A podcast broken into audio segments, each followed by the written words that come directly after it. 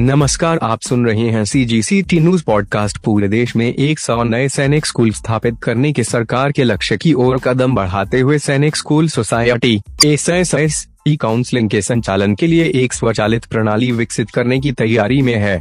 यह सरकार की सोच के अनुरूप पूरे देश में स्थापित किए जा रहे नए स्कूलों पर लागू होगा। इसके तहत छात्रों को सैनिक स्कूल के पाठ्यक्रम अनुपालन के साथ साथ राष्ट्रीय शिक्षा नीति के अनुसार आगे बढ़ने के अवसर प्रदान किए जाएँगे।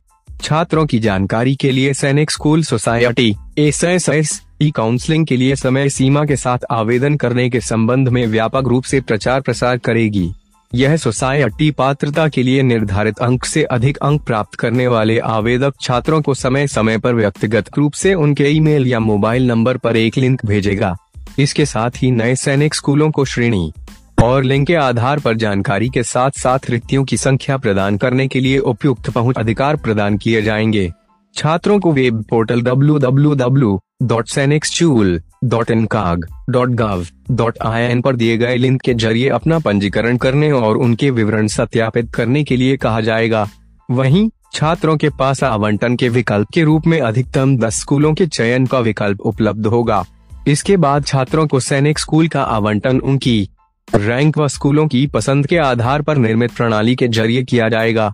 इसके परिणाम को ई काउंसलिंग पोर्टल के माध्यम से घोषित किया जाएगा। आवेदक छात्र को परिणाम के अनुरूप आवंटन को स्वीकार करना होगा या काउंसलिंग के राउंड आय के लिए विचार किए जाने वाले विकल्प या आगे विचार के लिए अनिच्छा की जानकारी देनी होगी। वहीं अपनी पसंद को स्वीकार लॉक करने वाले छात्रों को व्यक्तिगत रूप से उपस्थित होकर, भौतिक, सत्यापन की प्रक्रिया पूरा करने की तारीखों की सूचना दी जाएगी। छात्रों के भौतिक सत्यापन के बाद अपने डेटाबेस में ज़रूरी अपडेट के लिए नए सैनिक स्कूलों को रियल टाइम के आधार पर अपनी पसंद को लॉ करने वाले छात्रों की सूची दिखाई देगी। वहीं, राउंड आई की निर्धारित तिथि और समय के बाद नहीं भरी गई सीटों को काउंसलिंग के राउंड आई के ज़रिए भरा जाएगा।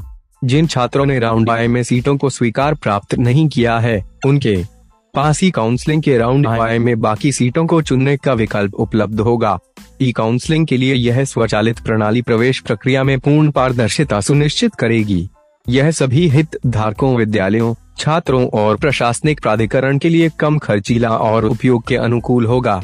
यह पूरी प्रक्रिया की रियल टाइम निगरानी और हर एक चरण में आवश्यक कार्रवाई के लिए भी पहुँच प्रदान करेगा।